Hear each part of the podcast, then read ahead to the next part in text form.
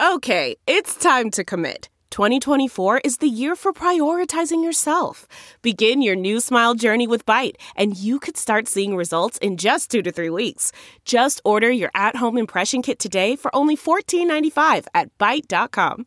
Byte Clear aligners are doctor directed and delivered to your door. Treatment costs thousands less than braces. Plus, they offer financing options, accept eligible insurance, and you can pay with your HSA FSA. Get 80% off your impression kit when you use code WONDERY at Byte.com. That's B-Y-T-E dot com. Start your confidence journey today with Byte. Good morning. Welcome to Just the News AM. I am Carrie Sheffield and so glad that you're here with us. Today is February 1st, 2021, and today is National Freedom Day. It's February 1st. National Freedom Day is always observed on February 1st, and it celebrates freedom from slavery. It also recognizes that America is a symbol of liberty. The day honors the signing by Abraham Lincoln of a joint House and Senate resolution that later became the 13th Amendment to the U.S. Constitution. President Lincoln signed the amendment outlawing slavery on February 1, 1865. However, it was not ratified by the states until later on December 18th, 1865. So happy National Freedom Day, and we're going to celebrate Abraham Lincoln because he's worthy of celebration. I don't care what San Francisco schools say they want to take his name off. Uh, it is worthy of celebration that we had freedom for uh, Americans, and the process is a very imperfect union, but we are getting better each day. Uh, let's move on and talk about what happened over the weekend. A group of 10 GOP senators sent a letter to President Biden and said that they want a bipartisan COVID package. They proposed 600 billion compared to the 1.9 trillion that Biden and Democrats want. They said in the spirit of bipartisanship and unity, we have developed a COVID-19 relief framework that builds on prior COVID assistance laws. And they say that all of the other COVID packages were bipartisan in nature. They are worried that this new one would just be ramrodded through. And joining me to discuss this process is former President Trump's chief White House economist, Joe LaVorgna. Good morning, Joe.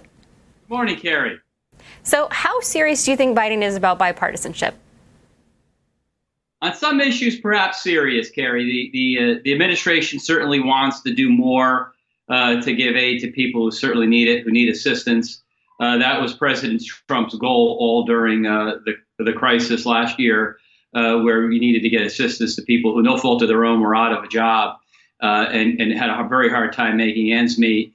Uh, and certainly there, there's more that can be done. The issue, though, Carrie, is, is it's a grab bag of sort of a far left uh, wish list of, of, of, items.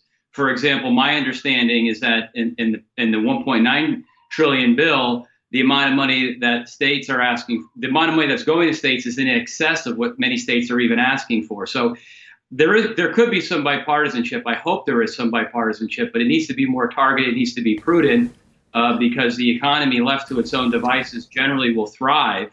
Uh, so we'll see what happens. And what about the money that hasn't been spent? I mean, tell us how much money has not already been spent? Because we've already passed trillions of dollars, and a lot of this loans and other money is still kind of sitting there and it hasn't been tapped. Why are we holding out the spigot here, even though a lot of it hasn't even been used? That's part of the issue, Carrie, and that's why my colleagues uh, had highlighted that last year uh, that there was money that had gone to states that hadn't even been used, and therefore now you want to give even more money.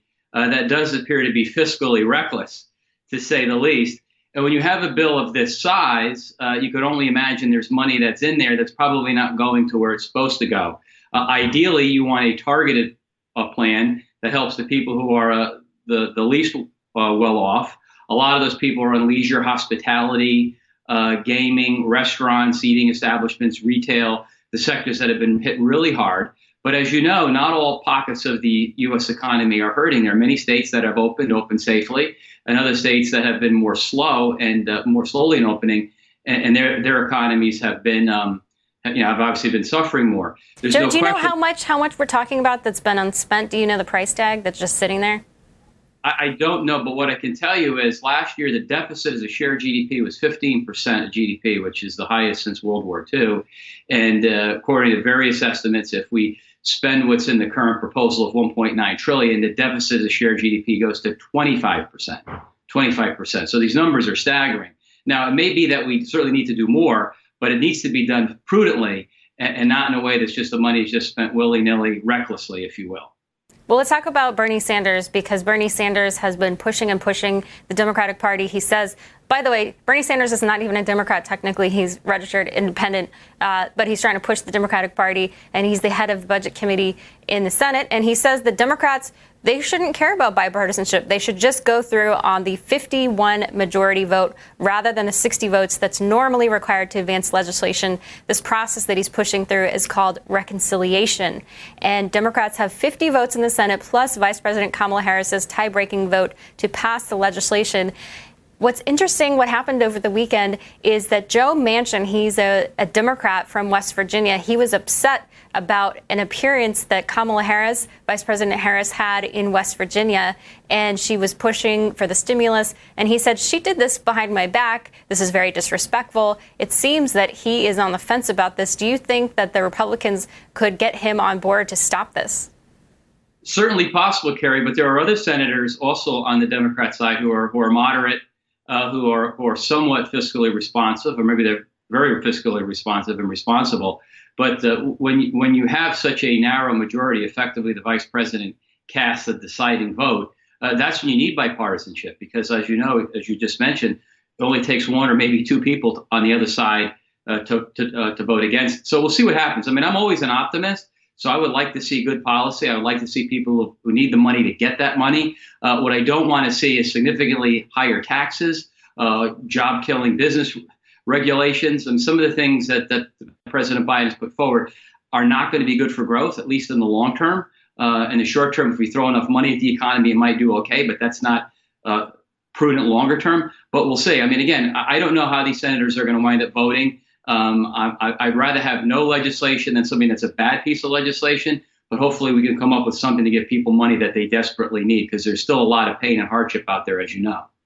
Well, and it seems that Republicans want the money to go to people who make less than $50,000. They say that if you're making a lot more, at least in this, this most recent package, that a lot of this money was going to people who shouldn't be getting it. That a lot of them are already working, they already have jobs. A lot of them make over $300,000 a year, and they're getting money when people who are narrowly targeted, they're the ones who are not getting money because it's all been tied up right now.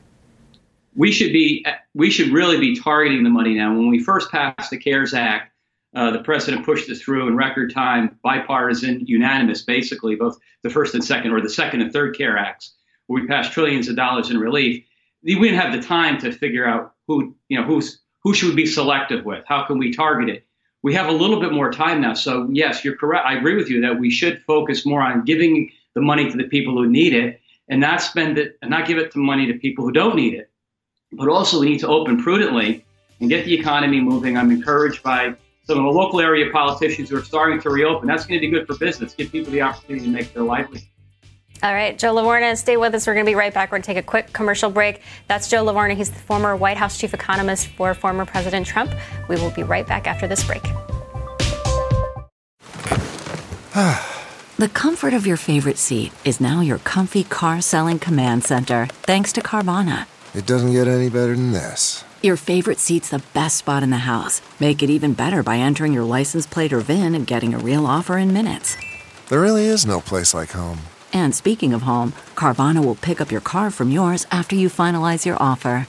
Visit Carvana.com or download the app and sell your car from your comfy place. And good morning. We are back here at Just the News AM. I am Carrie Sheffield and here with Joe LaVorgna again. He's the former White House chief economist for former President Trump. Hey there, Joe. Hi, Carrie. So, have you spoken to former President Trump since the election? Or I guess I, since he's left office, uh, have you spoke to him recently? No, I haven't. But uh, Larry Kudlow is a very good friend of mine. I've spoken with Larry, and as you know, Larry was uh, the president's uh, top economic advisor, and uh, and Larry and I keep in touch quite regularly. Right. And so, what, what's he telling Larry? Uh, well, I, would rather not say. what I could tell you is that, like like myself, Larry is an optimist and really cares most about policy um, and where we can get bipartisanship, let's do it. Uh, I think a lot of times our, our, our friends on the liberal side, uh, we, we, have the same objective, and that is helping people who are less fortunate. The question is how you go about doing it. But uh, I think, I hope there's room for compromise on some of this policy and, and that we don't go uh, down a path, Carrie, that that will hurt living standards by crimping productivity growth and dampening wages. Because, as you may have heard me say before, uh, at least through 2019, before the pandemic, uh, wage growth across all races, ethnicities, creeds uh, accelerated at a record pace in 2019. And that's largely a result of President Trump's policies that were shaped by my old boss, Larry Kudlow. Mm-hmm. And let's talk about this uh, craziness with Reddit and what's happening to Wall Street. It seems that Main Street is having revenge here with Reddit. So, in the latest stock frenzy, Reddit investors pumped the joke currency 800%. It's called Dogecoin. It was created in 2013 as a gag before finding a steady consumer base online. And at one point, it jumped by roughly 800% on Thursday for a time reaching a high of 7 two cents. Uh, and the rally, which reportedly came about due to the machinations of the Reddit forum Satoshi Street Bets, is the latest wild stock fluctuations this week, spurred by internet retail investors. What is going on?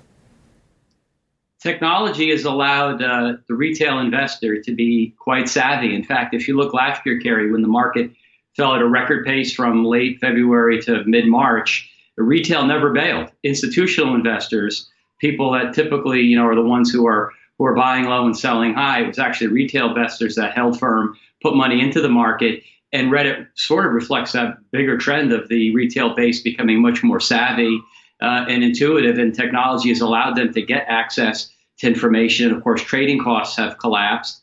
So what we're seeing is the democratization of credit and trading, which has been going on for some time. That's continuing, and these retail investors are going to be a force to continue to be reckoned with. And the market needs to be cognizant of that, as do the regulators. Uh, and uh, you know, this isn't just about uh, helping one side or the other. You want to have a level playing field, and I hope that whatever happens with this, that we don't have overly uh, onerous regulation. I think, as I said earlier, the market generally left to itself will have the uh, have the best outcome. And do you think President, former President Trump's populism, and just sort of that mentality of taking the establishment down, do you think it influenced and kind of fueled this? Partly, I, but the president uh, certainly was, cognizant of broader trends that had been in place for a while, and that's why, Carrie, when you look at the numbers back in November, the the amount of um, minority voters, Hispanics, blacks, you know, the Republicans had a record a, a, record increase, and that partly reflects the populism and also President Trump's uh, populist policies that really were designed to sort of help the the lower middle classes. So yes, it's a continuation of those trends, and uh, and again with the right set of policies this populist approach or this populist uprising, if you will, is likely to continue. And it's not unlike what we've seen in the past. If you go back into the 1800s uh, with Andrew Jackson, you get these periods of populism, and we very well could be on the cusp of one such uh, such as one right now. And, and arguably, what's happening in financial markets is just another reflection of that. Uh, it's interesting you mentioned Andrew Jackson because President Biden apparently took down the portrait of Andrew Jackson that Trump had in the office. But I want to talk about something from Texas Attorney General Ken Paxton. He's a guest on the show often. He tweeted out that he plans to investigate the GameStop market turmoil, he tweeted out that today I am launching an investigation into the trading platform Robinhood and hedge funds who rigged our free market for the benefit of Wall Street elites. The U.S. economy should be transparent, open. This week's coordinated corruption by a cabal of oligarchs shows it isn't. I'll help fix that. Okay, first, let our viewers know what's he talking about. What, what does he say that this Robinhood thing, why, why is he saying it's corrupt? Do you agree with him? And what do you think the remedy would be if you do? The, the short answer is I don't know. I mean, certainly it, we ought to look and do some forensic accounting, if you will, to see what exactly happened. The issue is that Robinhood, but they weren't the only ones, essentially shut down trading uh, within a certain number of stocks. GameStop uh, being one, Games, sorry, GameStop, GameStop being one of them, and um, and institutional investors can trade in it. And there's been thoughts that uh, what might have been happening is that Robinhood was trying to protect some of its institutional investors. So basically, um, it was allowing the big boys to trade, but not right. everyday Americans. So it was protecting right. Wall Street, but not Main Street, according to this argument. Right. But the, here's the thing, though, and again, I don't know the answer to this, just to be sort of just as objective as possible. Uh, Robinhood and other brokerages have to post uh, collateral and reserves at the clearinghouse for these stocks. It very well could have been that Robinhood did not have the adequate capital in place. And that's why they had to stop trading. But again, that's also a reason to look into it to see what happened because we, we've been through these financial shocks where the financial system isn't as robust as we as we thought it was. So we ought to figure out if, if these entities just aren't financially capitalized properly. That that's something obviously to look at because financial instability is an issue. But whether there's wrongdoing, I don't know. I'd have to really I understand the argument on both sides, but I'd have to really look at the details and see and have an honest appraisal of what happened. We just don't know that yet.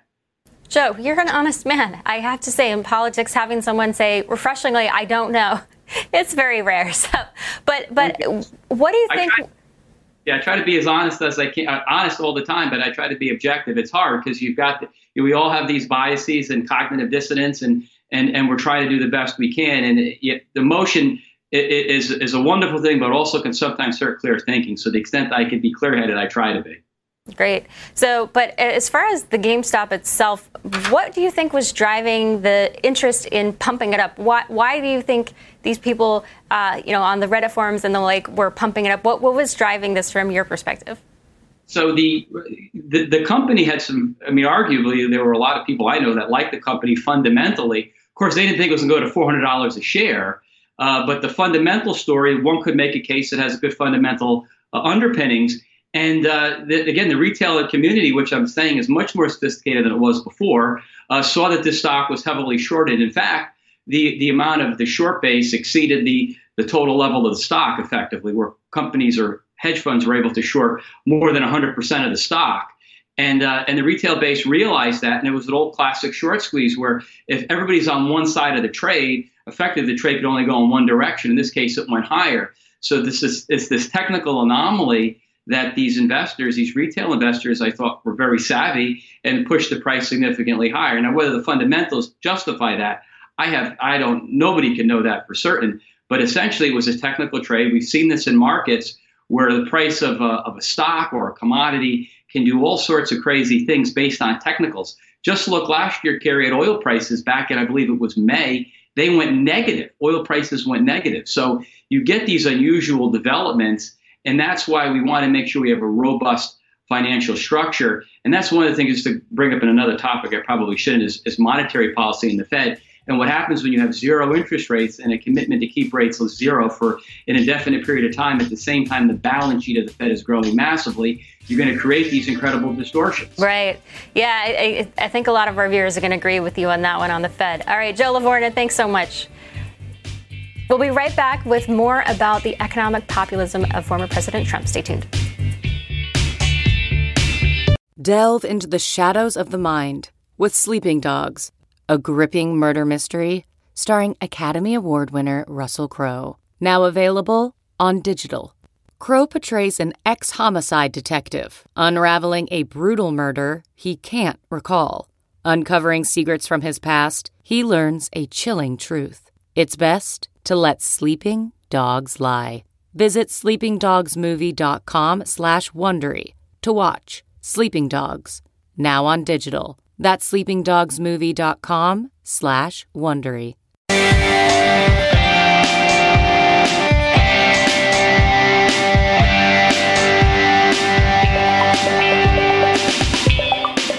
Hey there, good morning, and welcome back here to Just the News AM. I'm Carrie Sheffield, and glad that you're with us. So, last week on this program, we had someone who is setting up a new think tank. He was former President Trump's director of the Office of Management and Budget, and he's got this new think tank coming up, and he wants to plan basically how to put all of the economic populism and just the, the populist ideas that former President Trump really channeled and bring it into ideas, as he said, institutionalize them.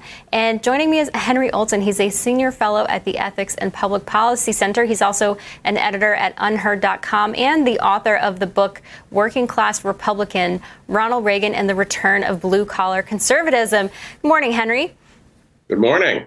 So you wrote a column where you basically endorsed what's happening here with Russ Vought, who was running the OMB for former President Trump, where you said your headline was conservative populism might finally be getting the intellectual heft it needs. You said Donald Trump entered his presidency with a clear set of instincts, but little in the way of detailed policy proposals. That cannot continue if the conservative populist alliance that many on the right envision is to grow and flourish. Thanks to Russ Vought, who served as Trump's director of the Office of Management and Budget, help is on the way. So, what do you think the the end goal here is? Like, do you think that it will actually be successful here? What's your read on the trajectory of this think tank?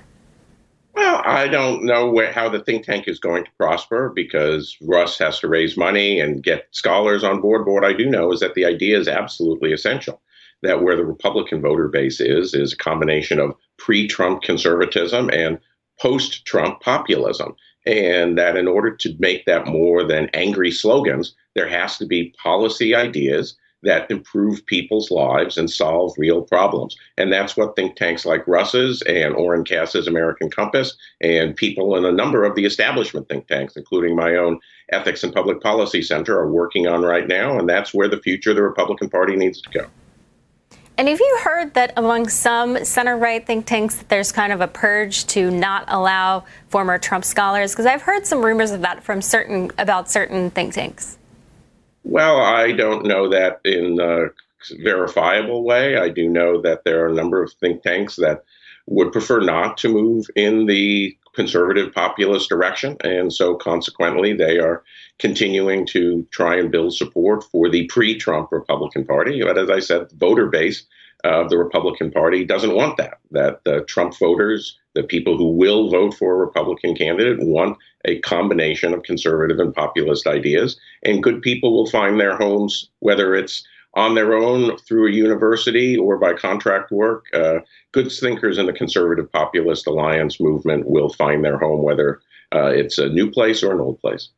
Well, and what's interesting is that you mentioned sort of the establishment Republicans are trying to go back to business as usual. And Vought says, no, we're never going back to pre business as usual. We're never going back to the time before Trump came down on the escalator in Trump Tower in 2015. That's just not happening. And it, when you see 2020, a lot of new voters came into the Republican Party African American voters, Latino voters, people who had not given the GOP a chance you know, at levels not seen since 1960. It was a generational shift in many respects. But do you think that that shift is going to be just a one and done thing because it had more to do with Trump? Or do you think it's going to be something the GOP is going to be able to captivate in the future? I think that's really the GOP's choice. I think it's there for the taking that there are a lot of voters in ethnic minorities, working class backgrounds, and a number of suburbanites who may not have uh, liked the old Republican Party, but they're willing to give a different type of Republican Party a look because they're not really socialists. They're not really woke progressives. They are people who are traditional, people who want a hand up from government, not hands off, but they don't want a fully directed society, which is what a lot of people on the Democratic left want. So, if the Republican Party wants these voters and are willing to adopt policies that will attract them, then these people will become loyal Republicans, much as their grandfathers, uh, if they were in the country then, were loyal Republicans prior to the New Deal. All right, let's talk about another column that you wrote, and the headline is Why It Will Be So Hard to Roll Back Trump's Trade Agenda. You talk about the World Trade Organization pushing its adherence to the quote Washington consensus. This included liberalized trade and investment in, flow, in and floating currencies as a price of admission. You said China's admission to the WTO extended the American free trade religion to the world's most populous, populous nation. We were promised it would result in peace, prosperity, and democracy for all. That didn't happen. So, what specifically is the Biden administration going to have a hard time rolling back when it comes to trade?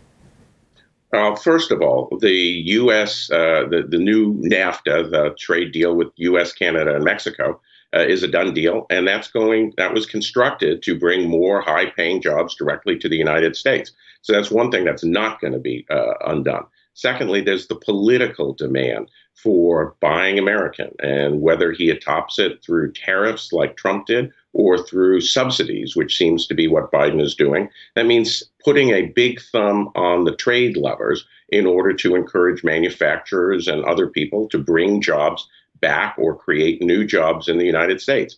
So maybe different means, but it's the same goal. And then the third thing is China. What Trump really did was focus the globe's attention on the growing power of a communist dictatorship that does not respect human rights or the words that it puts down on paper. Witness what it's doing in Hong Kong. The entire world is trading with China. And they all now recognize what they tried to ignore for years before Trump, and that is every dollar they send to China strengthens a regime who is trying to conquer its own people and expand its influence to its democratic neighbors. There's no way that we can avoid that conflict. And that's something that wasn't possible before Trump. And it means trade restrictions of some sort on China are going to continue, whether or not the people in big business like it or not. So, Henry, I want to ask you about related uh, labor unions. So, it seems that labor unions, at least on oil, three of them who endorsed Biden in 2020 during the election, they've spoken out. They're upset about the Keystone Pipeline, which Biden, through a stroke of his pen, has undone. They're upset about this. Also, before the election, even there were some health some healthcare plans that the unions were upset they don't want to give these private sector healthcare union, uh, you know, packages that they negotiated and give that up to socialized medicine. They do not like Medicare for all, and they were pushing back on the Democratic Party's move in this direction. Do you think labor unions on this issue of trade will also be a possible thorn in the side for President Biden? Well, it, it, labor unions traditionally have wanted to restrict global trade with countries that have low wage structures. So, to the extent that Biden is trying to do that, then they'll actually be allies of the Biden version of the Trump agenda.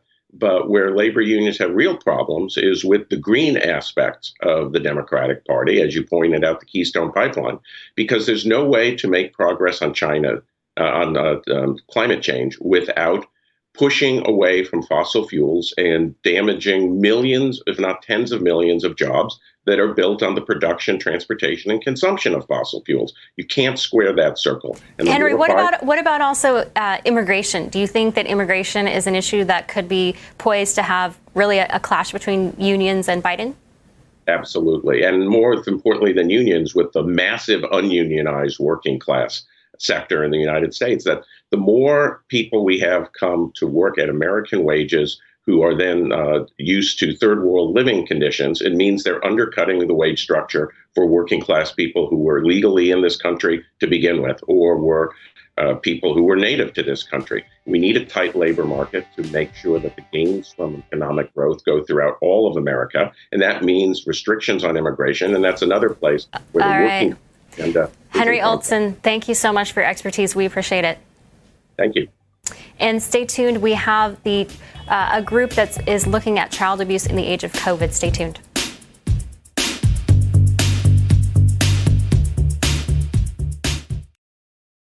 CarMax is putting peace of mind back in car shopping by putting you in the driver's seat to find a ride that's right for you. Because at CarMax, we believe you shouldn't just settle for a car, you should love your car. That's why every car we sell is CarMax certified quality so you can be sure with upfront pricing that's the same for every customer. So don't settle. Find love at first drive and start shopping now at CarMax.com. CarMax, the way car buying should be.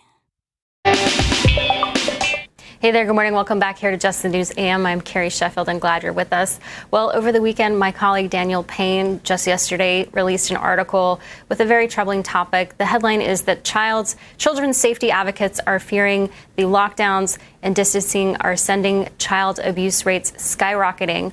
Reports of surging child abuse rates over the past year have triggered alarm among child safety advocates who fear the crisis was precipitated by COVID 19 mitigation policies like lockdowns and school closures.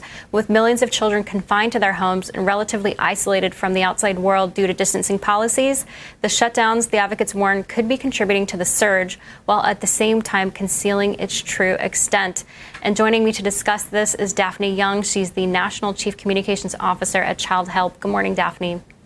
Good morning. Thank you for having me. So, walk us through what we know because we've seen conflicting reports that, okay, it's it's teachers, uh, you know, clergy, people are mandated if they suspect child abuse, they're mandated, they have to report that they suspect child abuse under the laws. And with the lockdowns, you have churches are not allowed to meet, you have children with schools, they're shut down, so they're at home. Do you think that the abuse is actually more prevalent, or is it just that there are fewer people who are reporting it? I think it's B. Uh, our heroes, the teachers, the coaches, the clergy members, all the folks that put eyes on children regularly and are trained to report, are not seeing kids. And we at the Childhelp National Child Abuse Hotline are seeing double digit increases in children having to advocate for themselves. So it used to be that a child might shyly go into their teacher and say, you know, can I tell you something? And there'd be a conversation, and then this full advocacy would take place. Now we have little kids calling us saying, School is my safe place. I don't know what to do now. And they're trapped at home with abusers. And I think that we're just seeing the, the beginning of what is going to be a child abuse epidemic in America. And, and what do you do at Childhelp when you say that you have a double digit increase in children advocating for yourself? What does that look like? Well, at Childhelp, we kind of do everything. Uh, we are the nation's largest, longest running national nonprofit that's dedicated to the intervention, the treatment, and the prevention of child abuse. So we have everything from direct services, such as advocacy centers and residential treatment centers, to uh, we have the Childhelp National Child Abuse Hotline, which is 24 7 with degree crisis counselors taking calls and we have prevention education, which is taught in schools. So, with schools closed, without that prevention, uh, with just our hotline number out there, which we're trying to promote continuously, uh, we're getting, you know, first responder families, um, little kids, survivors, having to make those calls for themselves instead of the teachers, instead of the coaches and counselors.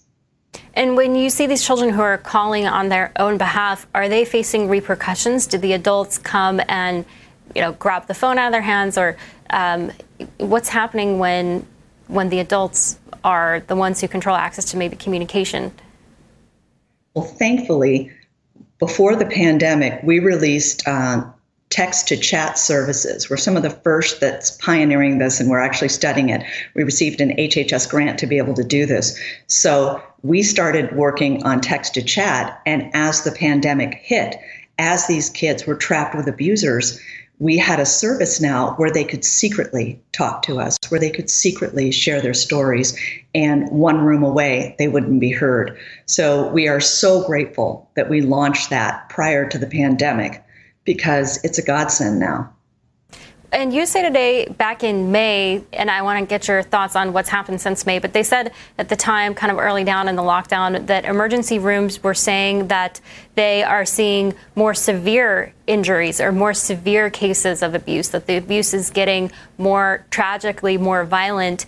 Uh, is this something that the uh, that, that has continued? Because again, this was a USA Today headline from May. Uh, what have we seen since then? Well, according to the CDC, the pandemic has affected healthcare seeking patterns. So, what we're seeing is the worst of the worst in these emergency rooms, but we're not seeing the little stuff that's pretty darn bad. Uh, so, you know, uh, whether people are handling it in home, whether teachers aren't able to see the bruises and handle it through the classroom, uh, a lot of kids are still being harmed, but they're not receiving care. And if you see a really tragic situation in an emergency room, you're probably not seeing a concussion that flew under the radar. Uh, and this is what worries us. A lot of kids are not being seen and, and may have longer lasting injuries. And uh, News Medical Life Sciences uh, issued a report. They said 250,000 cases of child abuse or neglect may have gone unreported in the U.S. COVID-19 pandemic. This was an article from November. The uh, you know the stress, the loss of a job, financial hardship, parenting stress, everything with COVID seems to be uh, you know all culminating right now. What do you recommend to parents if they're feeling stressed, if they're feeling you know just just hopeless with everything being locked down? Well, we're getting those calls. We're getting so many calls from parents. Hey, I'm a first responder mom that has to go in and work with COVID patients. Where do I take my child? Childcare is locked down. Uh, they are in crisis. And like you mentioned, heightened stress, economic struggles. We've got food insecurity, school closure, loss of income, uh, and also um, substance abuse uh, crowding in the home. Think about urban low income houses, multi generational families in one space. Everyone's kind of crawling on top of each other and going a little crazy. And we have children calling in that are actually being physically abused and harmed. But we also have teenagers calling in that are saying, you know, I'm being emotionally abused. Uh, I'm fighting constantly with my family. I just want to die. Uh, so when we see these upticks in suicide and we see. Well, Daphne, we uh, appreciate it. We have to run. Uh, we've been putting up the phone number there for people to call your hotline, and we appreciate all that you're doing on this issue. All right. That does it. We will be right back with more. Stay tuned. Okay, picture this. It's Friday afternoon when a thought hits you. I can spend another weekend doing the same old whatever, or I can hop into my all new Hyundai Santa Fe and hit the road. With available HTRAC, all wheel drive, and three row seating, my whole family can head deep into the wild. Conquer the weekend in the all new Hyundai Santa Fe. Visit HyundaiUSA.com or call 562 for more details. Hyundai, there's joy in every journey. Good morning. Welcome back here to Just the News AM. I'm Carrie Sheffield and glad that you're here with us. Well, one of my latest pieces over the weekend was looking at a bipartisan issue that could go by the wayside. So there has been bipartisan condemnation of how China has been treating the Uyghur people. The genocide label is something that the former President Trump administration put out. They said what China is doing to the Uyghur people is genocide. And now this designation of genocide is in doubt as the Biden administration is wavering a former speechwriter for Mike Pompeo, who was key to get the genocide designation, he said if the Biden administration is looking for a place to start with a bipartisan issue that they can bring the country together on, the China challenge is absolutely it. Now, there was a lot of excitement uh, among the Uyghur community, especially here in the United States, because it seemed that Biden was going to continue the policy of labeling this as genocide, but it turns out this might not be the case. Take a listen. This is testimony from the UN ambassador nominee by Joe Biden. This is what she said. May I ask it, do you consider what's happening with Uyghur Muslims in Xinjiang the, by the, the what the Communist Party of, of, of China is doing there? Do you believe they're guilty of genocide? what they're doing there has been referred to gen- uh, as genocide, and I know that uh, the State Department is reviewing that as we speak. Uh, what they're doing is horrific, uh, and uh, I look forward to seeing the results of, of, the review that's being being done. But certainly, it. Well, the State Department issued a designation, I believe, on the president's last day. So, is your understanding that it's now being reviewed by the State Department to see if that's appropriate? Or? I think the State Department is reviewing that now because all of the procedures were not followed, and I think that they're looking to make sure that they are followed too. So all of the procedures were not followed. So if you're translating that, that sounds like it could just be a bureaucratic reason why she would be removing this. This is Linda Thompson, Thomas Greenfield uh, during answers as you can see to Marco Rubio there before the Senate Foreign Relations Committee last week. And then, flash forward in response to this, the State Department, the head, uh, Antony Blinken under Biden, he had this to say. Um, you talked about uh, reviews, and with respect to Uyghurs in Xinjiang, in your confirmation hearing, you endorsed the genocide uh, determination. But today, Linda Thomas Greenfield said the department is reviewing um, that determination. Is that only about the process, or are there different views on on this determination, and should we expect some more punitive action throughout this? Uh, so I haven't actually seen what, what Ambassador Thomas Greenfield said, so I can't uh, I can't comment on it. But uh, I um, my judgment uh, remains uh, that genocide was committed against against the Uyghurs, and that that hasn't changed.